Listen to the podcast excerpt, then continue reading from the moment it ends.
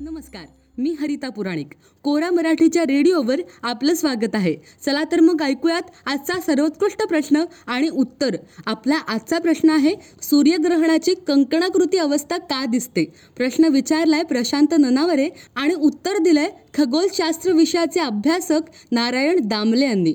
उत्तर पुढील प्रमाणे. कंकणाकृती ग्रहण हा एक खूप मोठा योगायोग म्हणावा लागेल. म्हणजे कंकणाकृती ग्रहण कधीतरीच दिसतं. हा मुद्दा आहेच आहे. पण त्यापेक्षा मोठा योगायोग म्हणजे सूर्य पृथ्वी आणि चंद्र यांचे आकार आणि त्यांच्यातली अंतरं.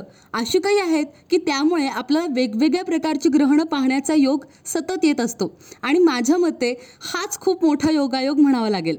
त्यामागे कारण असं काही नाही पण ती एक निव्वळ सहज घडलेली वस्तुस्थिती आहे असं मला वाटतं. आता या कंकणाकृती ग्रहणात नेमकं काय होतं? आपण पृथ्वीच्या पृष्ठभागावरून पाहिलं तर चंद्र आणि सूर्य यांच्यात साधारण सारखंच अंतर आहे असं आपल्याला दिसतं. पण आपली पृथ्वी सूर्याभोवती आणि चंद्र आपल्याभोवती लंबवर्तुळाकार कक्षेत फिरतात आणि त्यामुळे त्यांचे दृश्य आकार अशा तऱ्हेनं कमी जास्त होतात की कधीकधी चंद्र सूर्यापेक्षा लहान आणि कधी सूर्य चंद्रापेक्षा लहान अशा दोन्ही शक्यतांमध्ये आपल्याला दिसत असतात.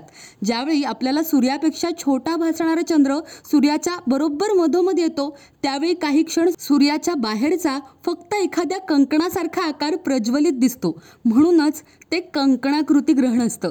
ज्यावेळी आपल्याला लहान भासणारा चंद्र मोठ्या भासणाऱ्या सूर्याला झाकायचा प्रयत्न करतो पण तो पूर्ण झाकत नाही त्यावेळी ते एखाद्या कंकणासारखं दिसतं.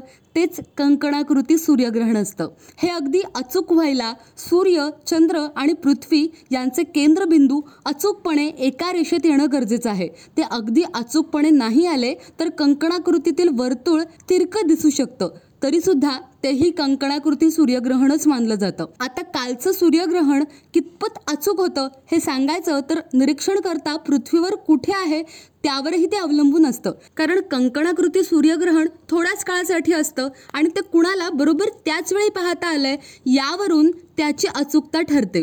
जर सूर्य चंद्र आणि पृथ्वी एका रेषेत आले नाहीत तर ते खंडग्रास ग्रहण असतं जे जास्त वेळा दिसतं आणि म्हणूनच कंकणाकृती ग्रहण हा योगायोग आहे असं आपण म्हणू शकतो. तसंच ज्यावेळी मोठा भासणारा चंद्र लहान भासणाऱ्या सूर्याला झाकतो त्यावेळी खग्रास सूर्यग्रहण होतं म्हणजेच सूर्य पूर्णपणे काही काळ झाकला जातो. धन्यवाद.